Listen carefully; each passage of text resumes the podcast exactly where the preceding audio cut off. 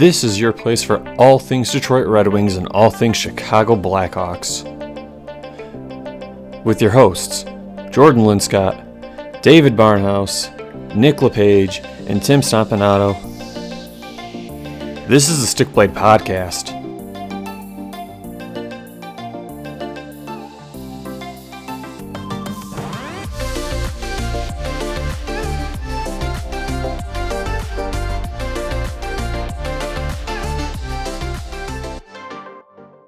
Evening, ladies and gentlemen. You are listening to another edition of the Stickblade Podcast. It is your place for all things Detroit Red Wings, all things Chicago Blackhawks, and just general news around the NHL. On tonight's show, we've got a little bit of a short one, um, nothing major. Again, we're on the off season right now. Uh, the whole league is basically not functioning at this point due to COVID restrictions. Uh, there's some talk about you know when the season's even going to start, for that matter. And so on tonight's episode, we're going to be doing just a little talk about on each team's defensive pool, what the pairings might potentially look like for this coming season, and then also steps that we're looking for each player to take in terms of just development role that they're going to take on.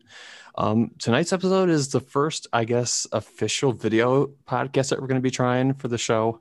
Um, hopefully it works. If not, well, it was an experiment that we tried anyway.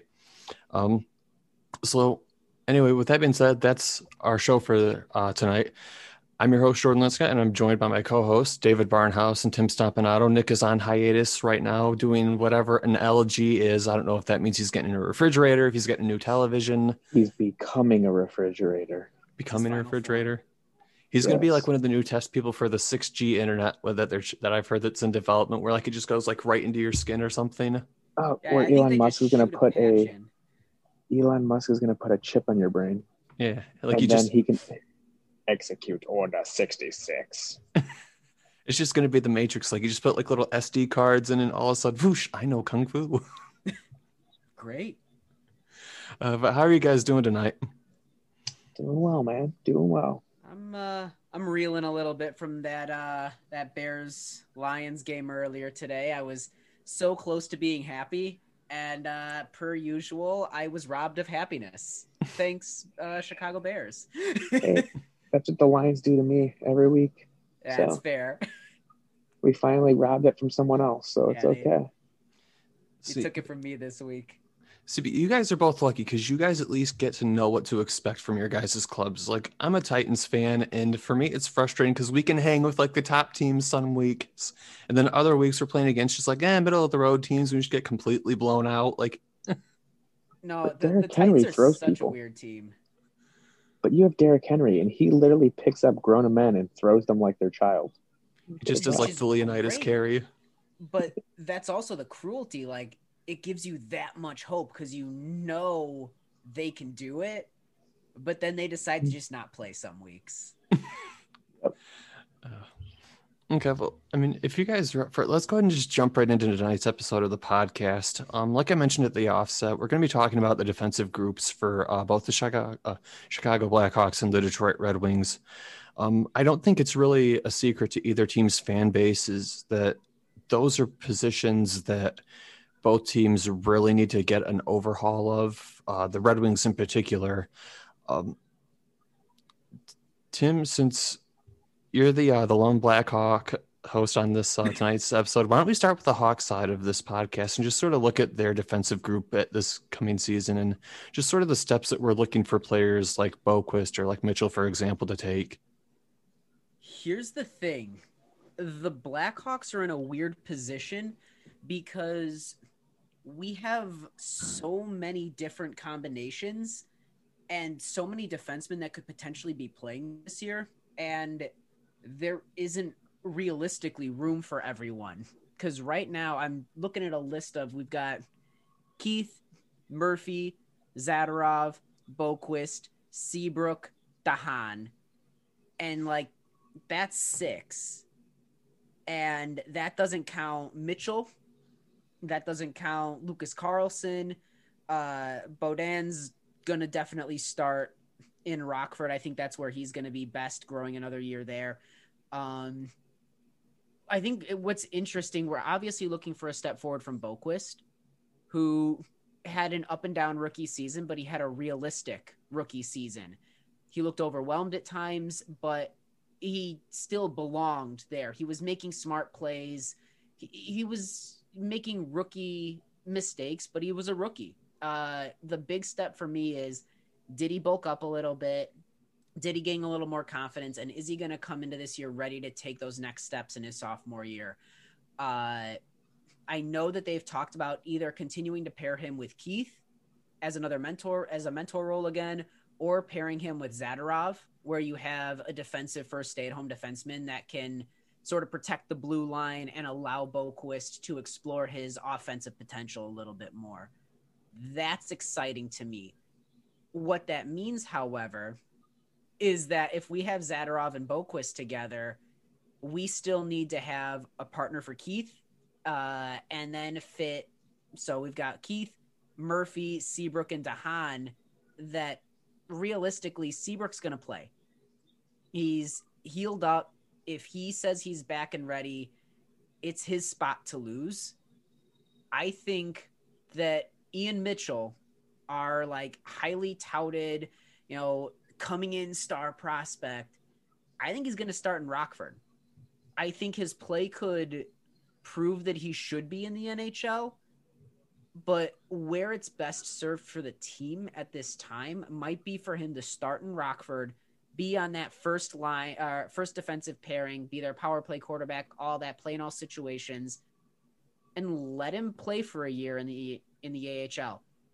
Uh, I think that that's going to allow him to be playing against men, which he wasn't before. He was playing with college. Uh, and give other people like de Haan and Murphy, it gives Z- uh, Zadorov time to show what he can do. That allows the more veteran players to get their gel together and allows Mitchell to basically run wild in the AHL. No, my thing was, I mean, you mentioned it, you know, Boquist had an up and down rookie season. I mean, part of that also was just because of I mean, it was organizational need in terms of, you know, you, you guys are pretty much injury ridden on defense last We're year. Decimated. And that call up for him was interesting because it wasn't a this player's ready. Let's see what he has at the next level. No. This was literally a call up of need. And like you mentioned, you know, it's it was an up and down year for him. I think the playoffs, admittedly, I think he looked a little bit out of place. Oh yeah. But he showed like he was at least taking steps in the right direction. Um, just in your opinion, do you think that the Hawks should put him with Keith again, or do you think they should actually pair him with a guy like Zadorov? Because I think Keith is obviously going to get the top competition. He's their certified top pair defenseman still, and I don't think there's really a question about that. But is that competition just Boqvist playing against the top something that he can really handle right now? I think having him with Keith last year was incredibly beneficial from a mentorship standpoint. I don't think that it serves either of them this year to be together. I think that if Boqvist is able to play with Zadorov, if Zadorov shows that he can be defensively responsible like he's supposed to be, I think putting him on a second or third pairing as Zadorov and Boqvist allows Boqvist to play against not top line talent and gives him a little more flexibility to build confidence, try his plays a little bit more, hone his skill set and craft. And what it also does is free up Duncan Keith. Duncan Keith the last year, and even the year before that with Jokiharju, had to be that much more defensively responsive, couldn't pinch a little bit more and couldn't risk some of those more offensive plays because he was serving as the defensive minded defenseman giving him someone like Murphy or de Haan or if Seabrook can do it, get him up there. Like let Keith be Keith and let him run wild again instead of having to mentor somebody. I think that's going to put Boqvist and Keith in places that they can maximize where they're at.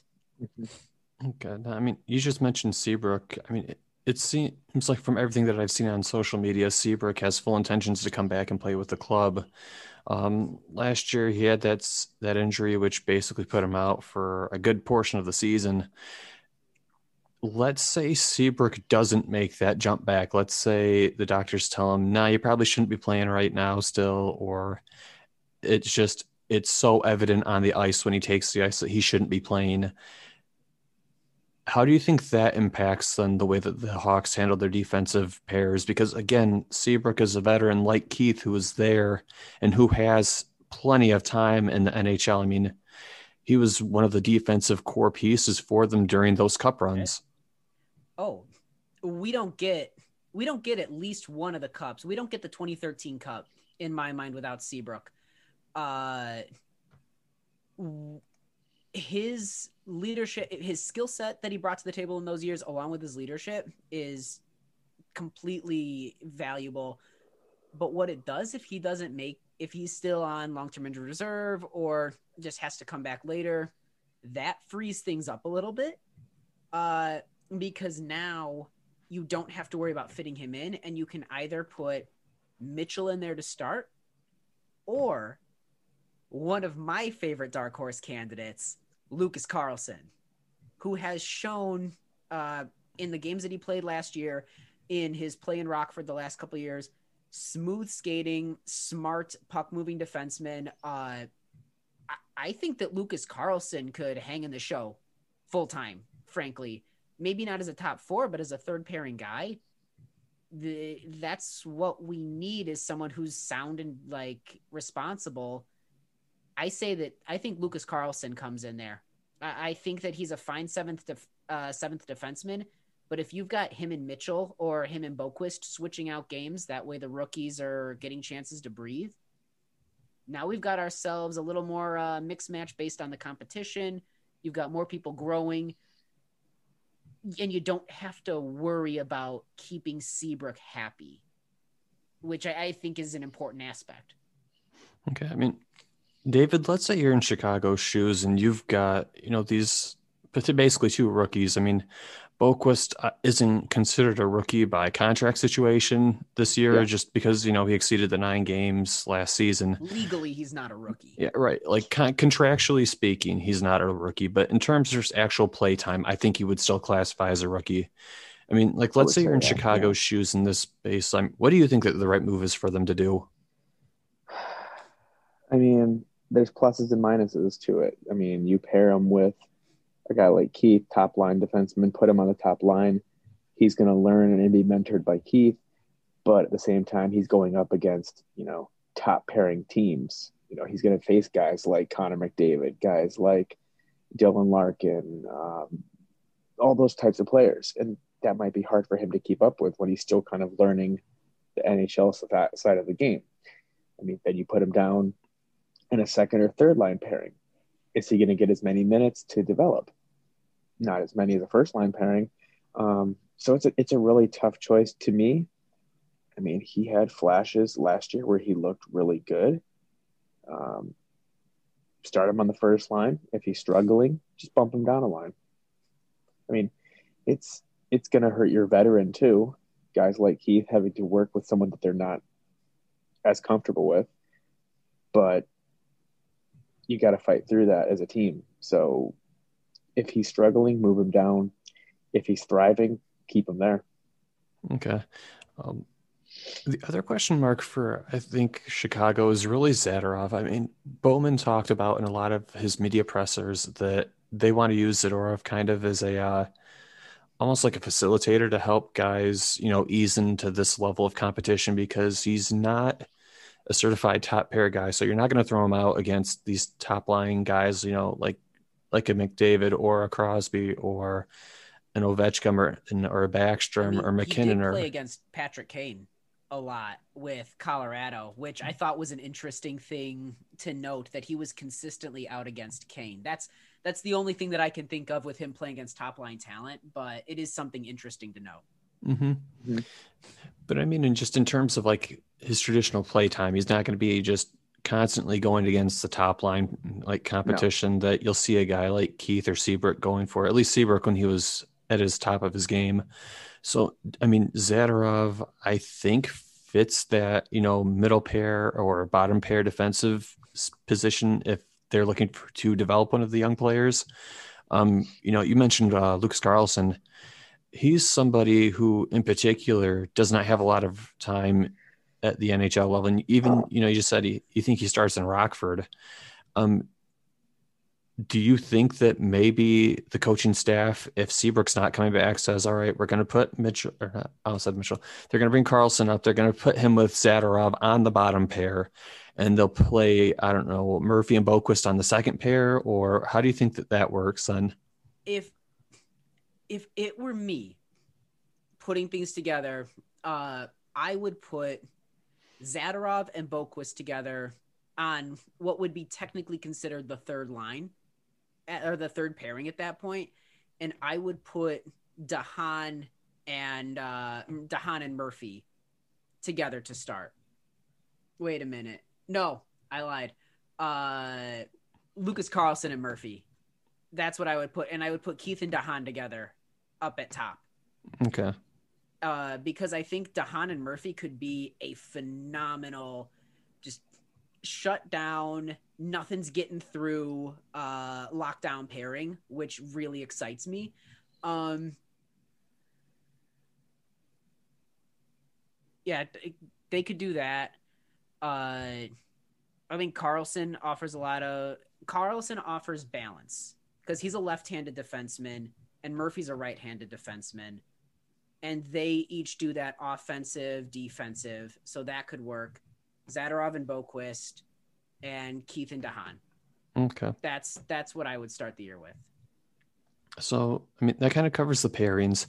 Um, what steps in terms of development do you think that these players need to be taking? In particular, the really young guys like a Boqvist or like a Mitchell or like Carlsson, because this is, I think, really the chance for these guys to start developing in terms of just establishing what kind of players they're going to be at the NHL level. Yeah, I think Boqvist, the main thing that I'd like to see steps in this year, obviously, I want to see more of that offensive potential. I want him to tap into that a little bit more, but that's going to come with confidence and not being stuck in the defensive zone. So his offense is going to come from a little smarter, a little sounder defensive play, maybe get a little better with his stick. He's never going to be a guy that is taking runs, you know, checking guys into the boards, things like that. But if he can get a little tighter on his stick, uh, and if he can use that, utilize that a little bit better, and get some of those clean plays out, then that's the step that's going to allow him to tap into his offense if he's not hemmed into the defensive side the whole time. Uh, Lucas Carlsson, I think it's just reps at this point. I think he's shown where he's at. Uh, I think he's defensively sound. He has some offensive potential.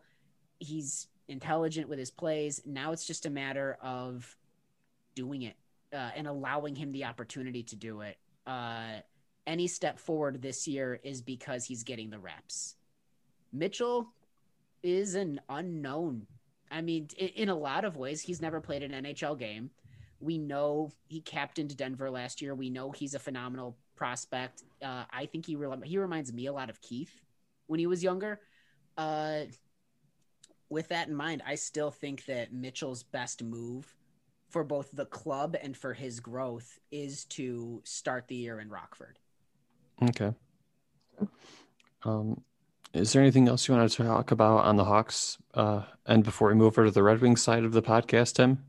I'm excited to see de Haan this year and excited to see if de Haan stays healthy, which I think has been a big issue the last couple years for him, even when he was in Carolina, uh, because he kept re-injuring the same shoulder, and that's one of the things that typically injuries don't worry me if it's always a different thing, but when it's the same thing over and over again, that that starts to be a red flag, and especially if Seabrook isn't able to start the year and we've got de Haan who's doing all right, and then he's knocked out.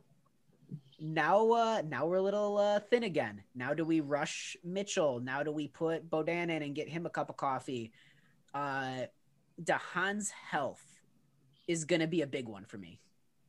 Okay. Doesn't doesn't worry you. It's okay. He's only broken his left leg, then his right leg, then his left foot, then his right foot. Then he tore his arm off. His, but they sewed it back on. He's gonna be fine because it's all different things. Well, that's just a bunch of bad luck at that point. Uh, I think if that basically covers everything, we can move over to the Red Wings side of this podcast. Time out. Time out. I feel like I've seen Tim drink out of like four different things.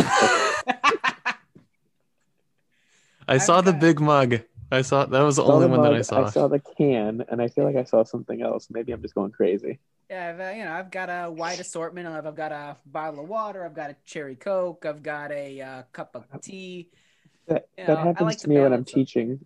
When I'm teaching in the morning, I'll have my. You can see them there on the table, my cup and my coffee mug, and my students will be like, "How many drinks do you have over there, Mister B?" And I'm like, "Just my coffee and water, guys."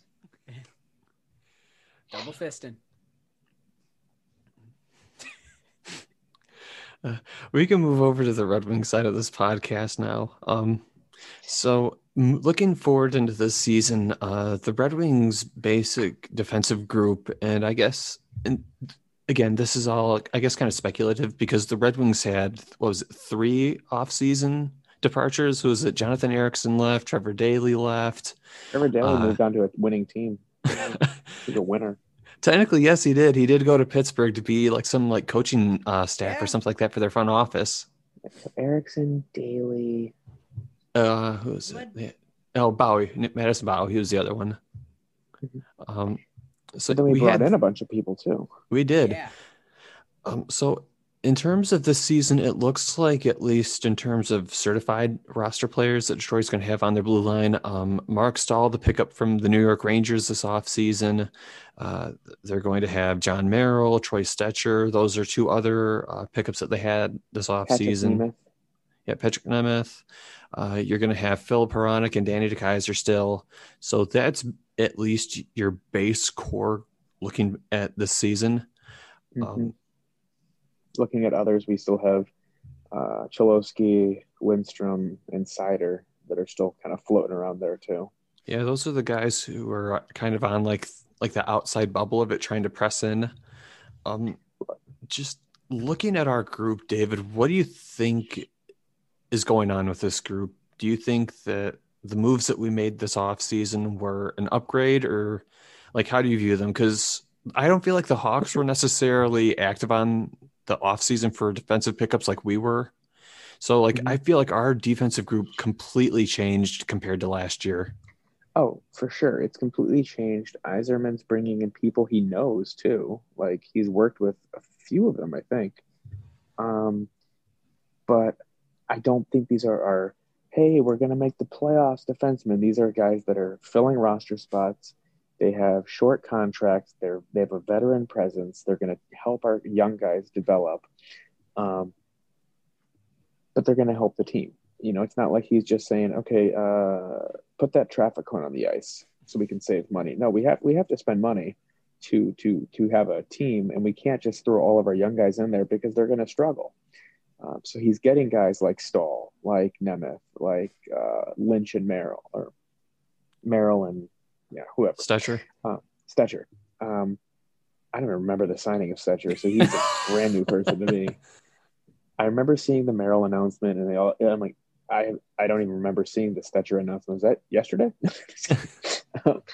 but yeah, these aren't guys that are going to bring us back to the cup. These are guys that are going to help the rebuild process. They're going to fill up roster spots and help the young guys, you know, grow and develop.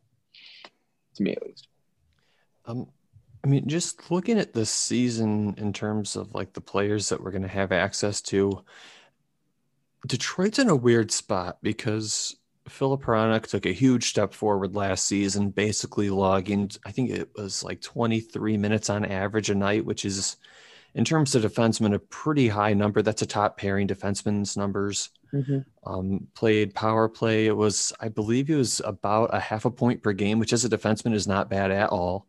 Nope. Um, and then from there, you've got Danny DeKeyser, who I think is a top four defenseman still, not a top pair guy, but just I think like a middle pair defenseman.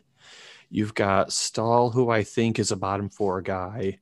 You have Nemeth, who again bottom four guy. Stecher, like we have so many like bottom four defensemen, and only one certified top four slash top pair guy this season going in. Um, I think realistically, what I would like to see from the Red Wings uh, defensive pairs, I would like to see Filip Hronek being placed with Patrick Nemeth. I think Hronek is an offensive powerhouse when it comes to defensemen, and Nemeth is more of like the shutdown type guy. He's not an offensive defenseman, in my opinion. You can put Staal on the middle pair with basically whoever you want because see that's basically what he's going to be serving as is a middle pair mm-hmm. defenseman. Mm-hmm. And then the bottom pair, you're literally putting Stecher and either like Biega or um, gosh, Merrill. Merrill. So they have a decent middle pair. They have like a half of a top pair, and then the bottom pair is basically just whoever. yeah. Um, yeah, I was looking at a bunch of um, people's predictions for lineups, and there was a bunch of them that were like Hronek DeKeyser as the first pair. And I'm like, yes, Hronek, definitely. First pair defenseman for me, hands down. Um, DeKeyser coming back from a back injury. Um, I've never been super high on him. Yes, he's a home kid, hometown kid, all that stuff. Um, I would put him down to the second pair just because he's unknown to me right now because of his injury. Um, and like you said, Hronek is a very offensive defenseman. Put a guy like Nemeth with him, defensive defenseman. My second line pairing, I would probably put, like I said, Danny DeKeyser there with Marc Staal. I was actually leaning Marc Staal first pair, but I'm like, Nemeth is the more defensive guy. We need that to help cover for um, Hronek. And then third pair, like you said, you have your um, Ste- Stecher? Stecher. Stecher. Skechers. Skechers shoes. Stecher um, Skechers. Um, and, um, you know, the Pokemon, Merrill, you know. um, so Skechers and Pokemon. There we go. Skechers and, That's Skechers and Pokemon. Perfect third line. You have them. And then you have all these other guys that I don't, I, like Biega could fill in third pair, second pair, whatever. But and I know we're going to talk about it, but guys like Seider, who is our defenseman of the future, we have Cholowski and Lindstrom, those guys that we saw play a lot last year. I wouldn't want them to fill in on a third line pair. Like I would actually put Seider first or second at times when we call him up just to get him those minutes. But let's talk about that, I guess. I was gonna ask where you guys see Seider popping up this year, Uh, because I know you were both high on him uh, I'm just curious if he's earned, in your mind, a full time slot in the show, or if he's still going to cook in the AHL for a year. So I think Moritz Seider should be at the NHL level. If you look at his track record for like his play through the past couple years, he was very good in the DEL. He came to the AHL, was very decent. He wasn't, you know, torching the league by any means, but you could definitely tell he was not out of place.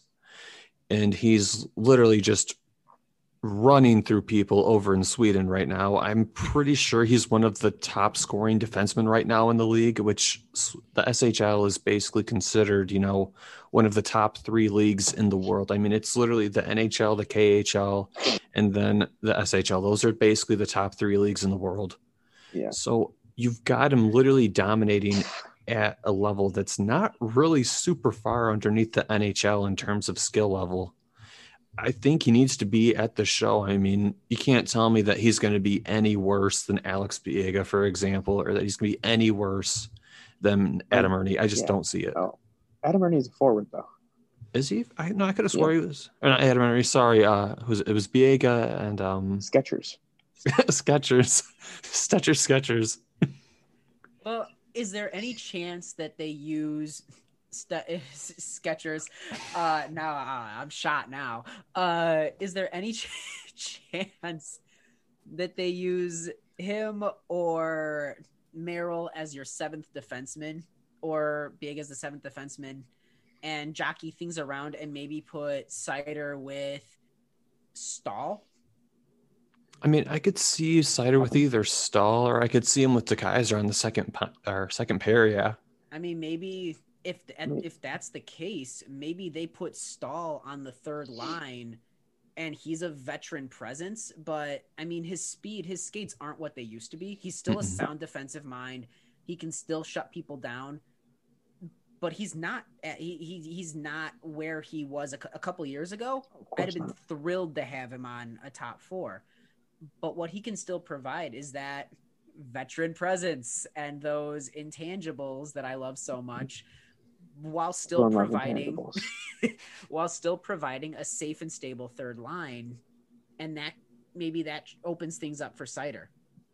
And that's the thing, right? Like Staal wasn't let go from New York just because, you know, he was a bad player. No, New York needed to free up cap space. He's taking what is Mhm. it, almost five or six million dollars, I think. I mean, the problem is his contract was too expensive for the player that they were getting. Yeah. And he's still a competent defenseman. He's not a top pair guy. I don't think any of us would say that he is, but he's definitely a guy that can fill your bottom four. Yeah. And you're and you're not gonna. He's gonna be perfectly serviceable. Uh, he was just a victim of the flat cap. Yeah. Frankly. the they would have run out his contract. I think if the cap had gone up. Mhm. Oh, of course, for sure. And that's the thing. He they're on the hook for him for what is it, one year basically. So I mean, it's it was literally New York had to shed dollars. They had to shed cap dollars somewhere. and it was a good business strategic move to to get rid of him but i don't think they would have gotten rid of that leadership unless they were in a position like that where they had to hmm And that's the thing. New York's not a budget team. I mean, they literally have all the money they want to spend. They're like Dallas. They're like Detroit. Their owners are willing to fork out dollars. Yeah. Um. But I really want to see Seider, like you said, playing more on the wings this season than the Griffins. I think he's capable. Um, my dream scenario is a Seider Hronek line.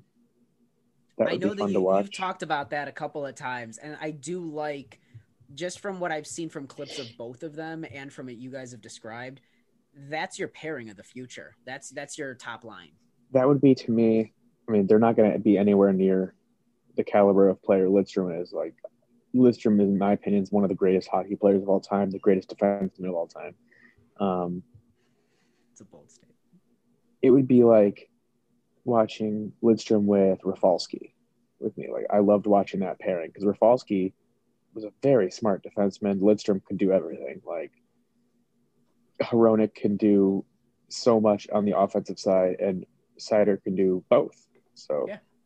like, it, it'll be fun to watch if they both develop and they can both become, you know, that top pair defenseman together. I mean, I I guess how I would kind of describe that pairing is Hronek and Seider have the potential to be Detroit's equivalent of the Keith Seabrook pairing from when Chicago was a powerhouse. i'll take that Keith played great shutdown and could contribute offensively. That's what Seider does. Seabrook and Hronek, both very offensive defensemen, just love to shoot. I think that's honestly like a great comparison in terms of like the role that those two can play on Detroit's team when the team's finally ready to be contending again. Mm-hmm. Um, Yeah. I don't know if Seider's going to be as good as Duncan Keith, but I mean, I'm hoping. Well, what is it? What is uh? Oh, okay, okay, okay. Uh, um, what's what's Dallas's top pair? Is that uh Klingberg and Heiskanen? I want to say yes. I want to say it's Because- Klingberg and Heiskanen. Those two skill sets remind me a lot of what I'm seeing from Hronek and Seider. Like they've got a really nice blend and balance of skill sets. No real weaknesses, but definitely areas where each one shines. Lindell Klingberg, yeah. Yeah. Okay. Okay. Interesting. I could get to. It's just a very well-rounded. If both of them pan out and continue to grow the way that they're projecting, it's going to be just a reliable. What you're looking for in a top pairing. Mm-hmm. Mm-hmm. Now, David, what do you think is happening with Lindstrom this uh this current season? And Lindstrom with the D, just so everyone is That's Not confusing it with Nick times, I'm not Lidstrom. lying. What would happen if like he wears like a dark shield face mask, you know, and the whole time it's just Nick Lidstrom, you know, this season. Um, no, I think he's going to be in the AHL for a good portion of it. I think he'll be a top line pairing there, and he'll get called up, you know, throughout the season to play for the Wings. He's looked good when he played for the Wings, but like I said earlier, we have a lot of veterans that are filling up those roster spots right now. Um, but he'll come he'll come in every so often. I think. No, and like that's the thing, right? Because I mean, I don't think that Lindstrom is ready for the NHL full time yet.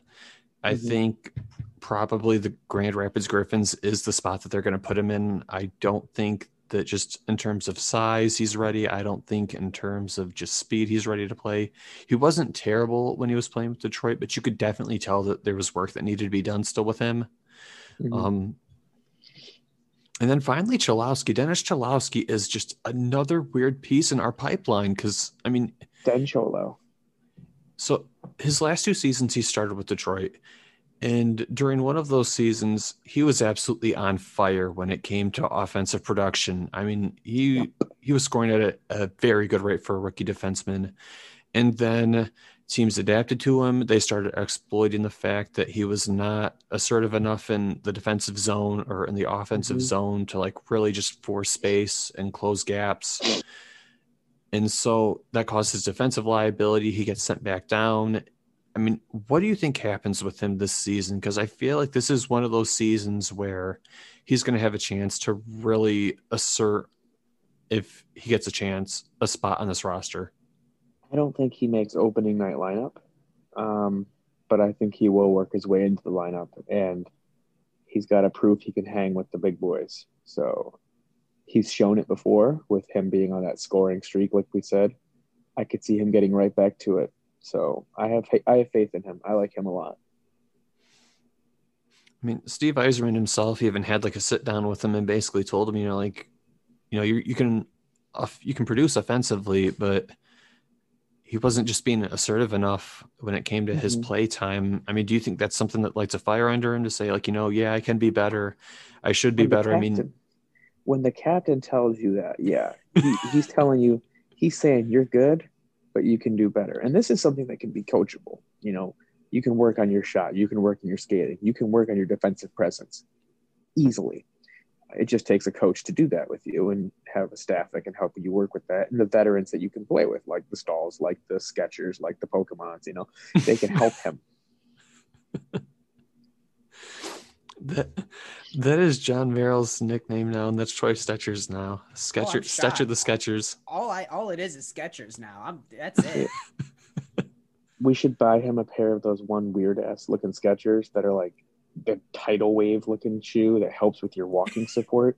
Stick and just say boys. for you, for you Skechers, we love Happy you opening from night the Stickboy Skechers. Boys. Get like get like a pair of like just blank white sketchers, and then have somebody like draw his face on them, and then just put that next to the Skechers logo. Skechers.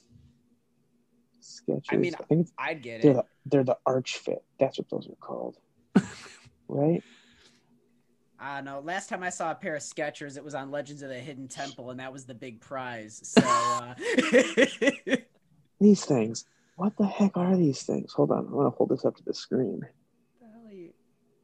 Look at that. oh, There's more soul than shoe there. yeah, that's Look at that a lot of. s God bless you. All right.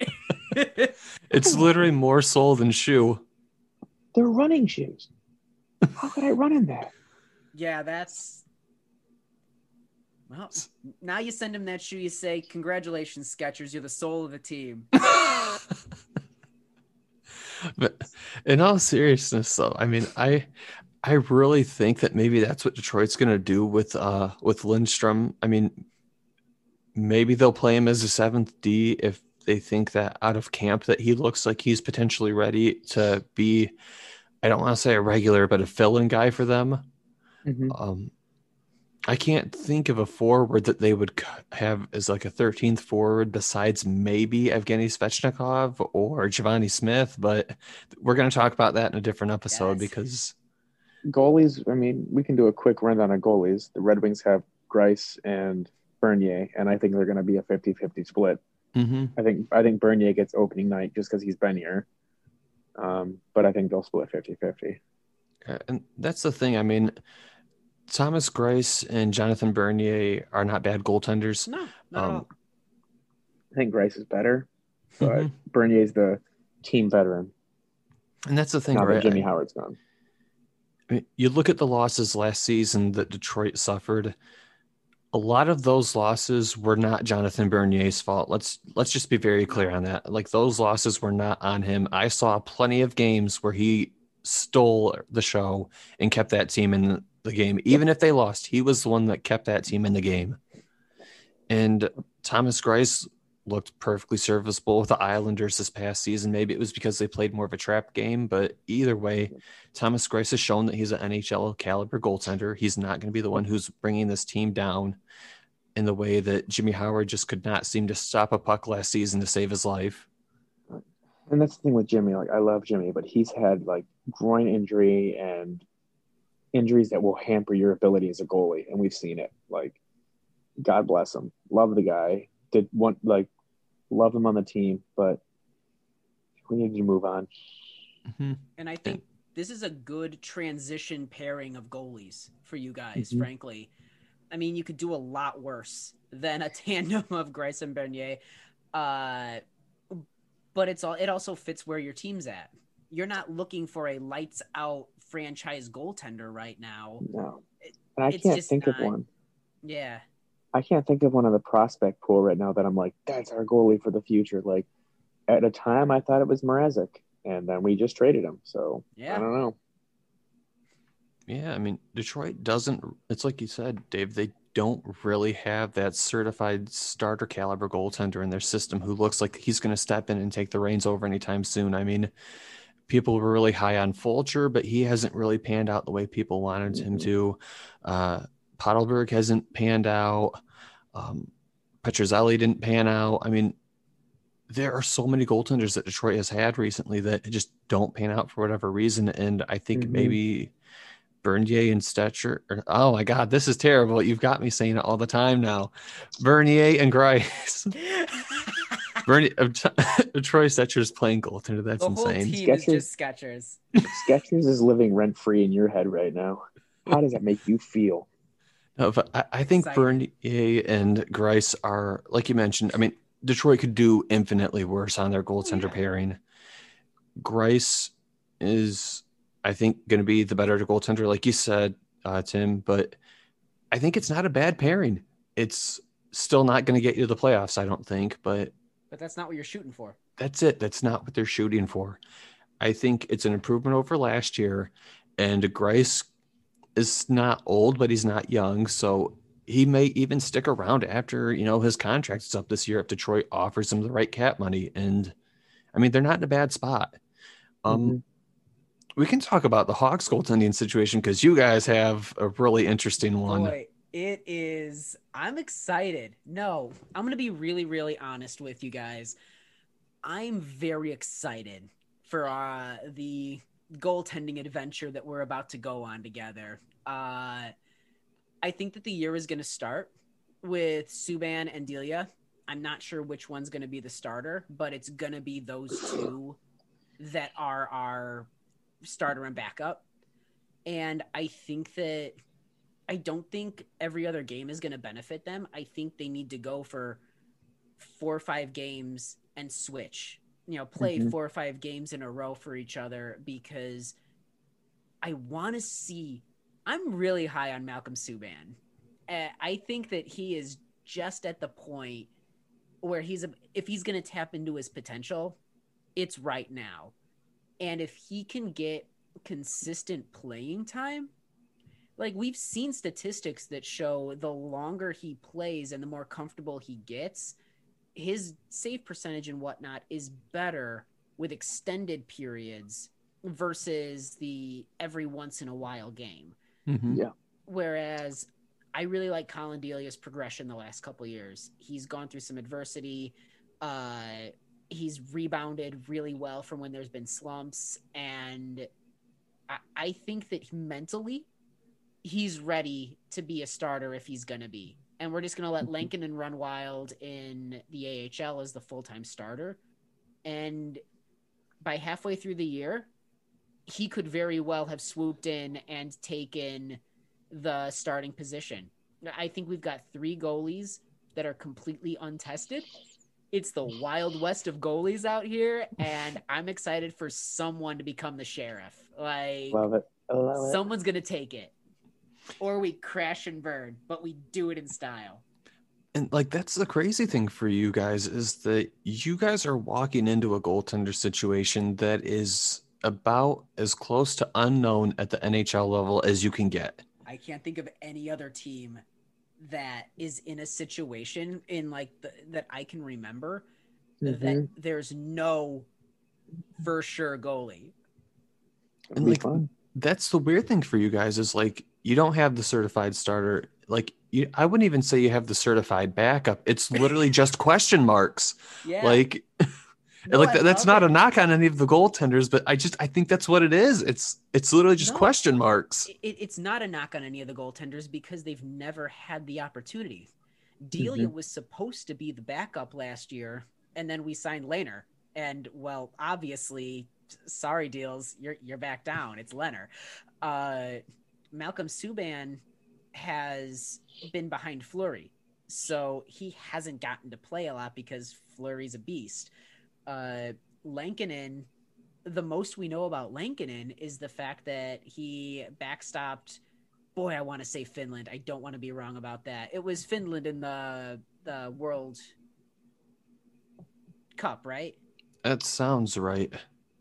I'm gonna say yes. yeah, I, th- I think I think it's Finland. I feel really good about that. Uh, and all of a sudden, he took a ragtag group that had like no NHL players, and he uh, he brought them to glory. Like each of these people could be it. Any goalie can get hot. I- I think it's going to be one of the more interesting storylines that the NHL is going to be watching this year. And we Mhm. we've had Crawford for so long that like when Crawford's healthy, goaltending's never been a question for us. I mean, you, Yeah. you just said it, Tim. You know, any goaltender can get hot. I mean, look at Jordan Binnington when St. Louis went on their run to the cup. Nobody saw him coming at the start of the God, no. season. I mean, Chicago, weirdly enough, could have that style goaltender this season. We don't know. No, uh, look at Darcy Kuemper. He he certainly wasn't projected to be you know a top tier goalie, and all of a sudden there he was making Raanta look ex- expendable. Mhm. That's Uh.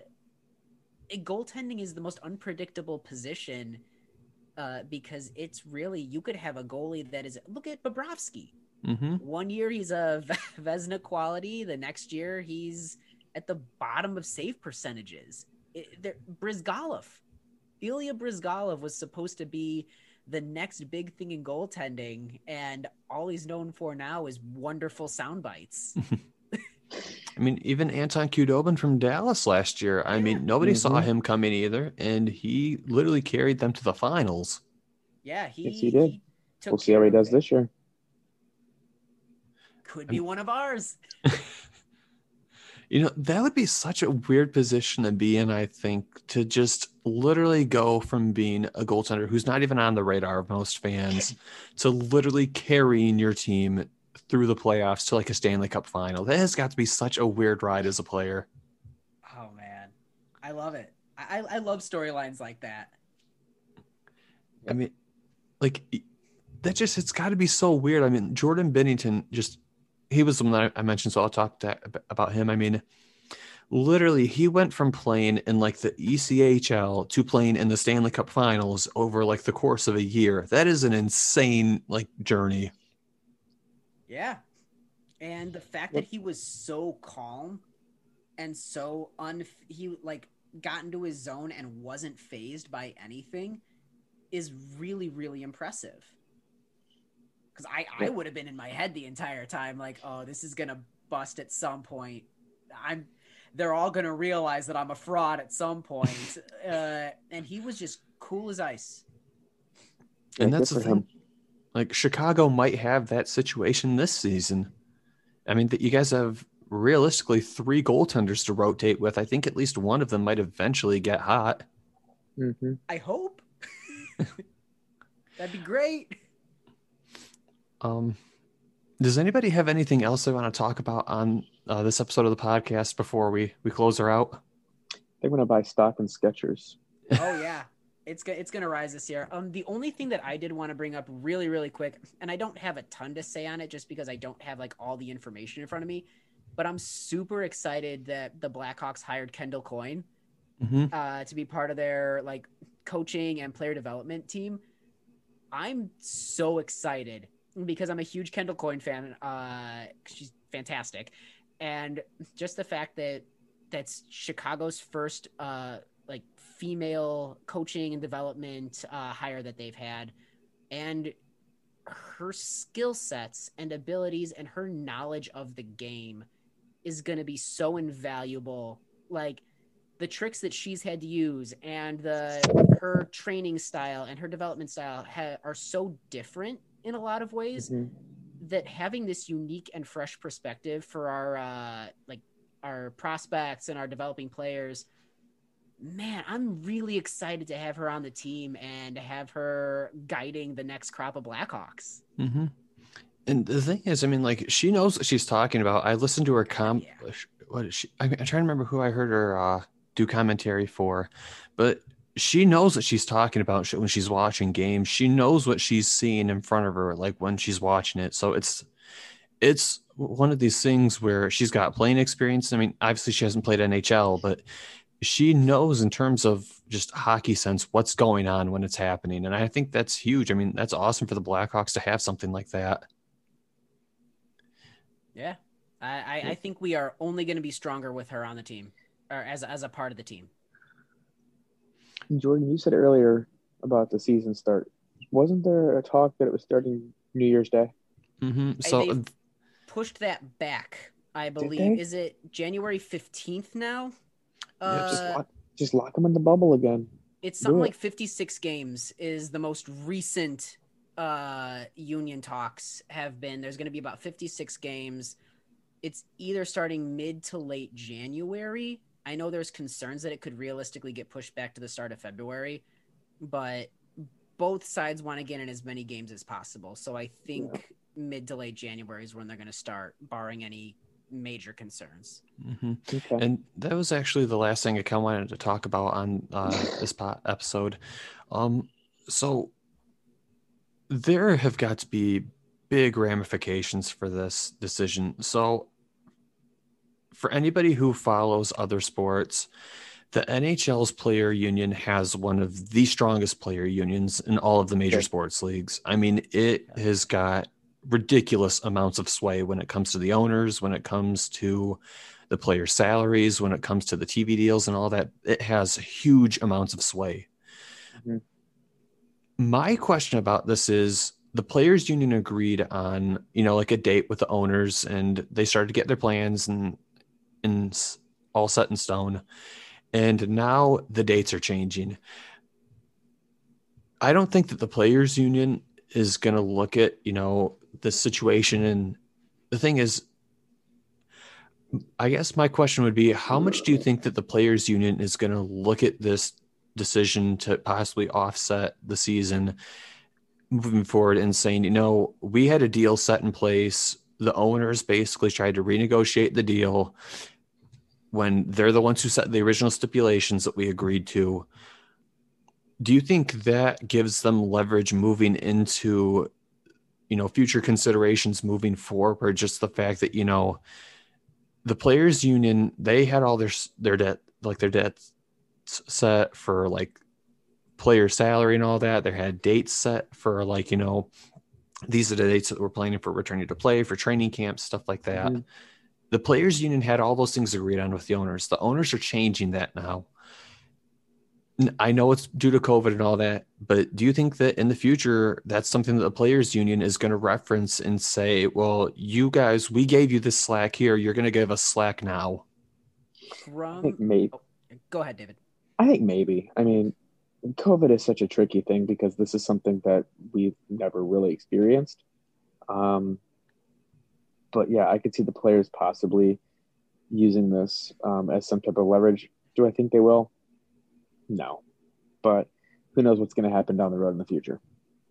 strictly speaking, from a labor relations standpoint, it depends entirely on how far the owners go and how what they agree upon, how many times they agree upon something and then change their minds because they yes, COVID is unpredictable. Yes, we are finding new information and things are changing all the time.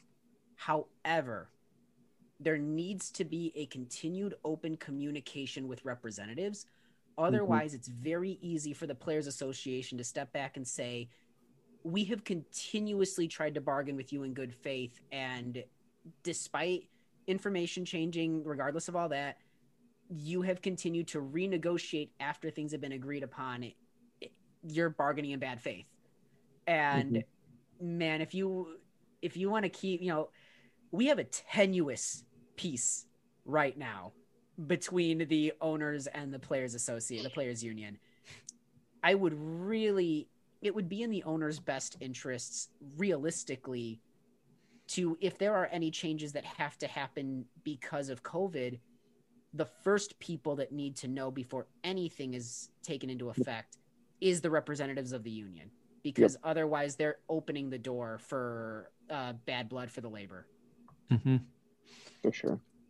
And that was my thing. I mean you know for me i wouldn't have really thought about this until you know i really i thought about the fact that you know the nhl like i said does have one of the strongest unions in sports. This isn't the nfl's union or the mlb's union. Like hockey is such a small team sport that player pools are limited and that's what makes their union so strong yeah um but no, I just kind of wanted your guys' opinions on that because I saw that this week and I'm like, you know, that's kind of an interesting thought. That's that's something I don't think a lot of people are talking about or thinking about at the moment. Not enough. Nobody's talking about mm-hmm. labor issues enough as far as I'm concerned. But nope. pro union. Yeah, yeah, guilty as charged. Yeah. Um. But anyway, I think that will be it for the show. Um, yeah. Cool. Hopefully, uh, everybody who is tuning in and watching, or hopefully watching anyway, this episode has enjoyed it. Um, for your host, Jordan Lunscott, and by my co hosts, David Barnhouse and Tim Stompanato, this has been another edition of the Stickblade Podcast. Um, if you ever want to get in touch with us, there are ample, ample ways for you to do that. There is the classic email address, which is stickbladepodcast at gmail.com. You can get in touch with us on Twitter. The Twitter handle is at StickBladePod, all one word, no underscores or anything like that. Um, you can get in contact with us on YouTube if this uh, ends up working and we're on YouTube. Hopefully it does. And also, I mean, you can also find us on SoundCloud or iTunes. So I don't think you can message us on iTunes because we don't have an official uh, profile on iTunes, but we do have on SoundCloud. So you can also find us there as well. Um, but with all that being said, again, thank you guys for tuning in to this edition of the Stickblade Podcast. You all have a safe evening, morning, afternoon, whatever time of the world it is where you're at. And thank you. Remember, keep yourself hydrated, kids.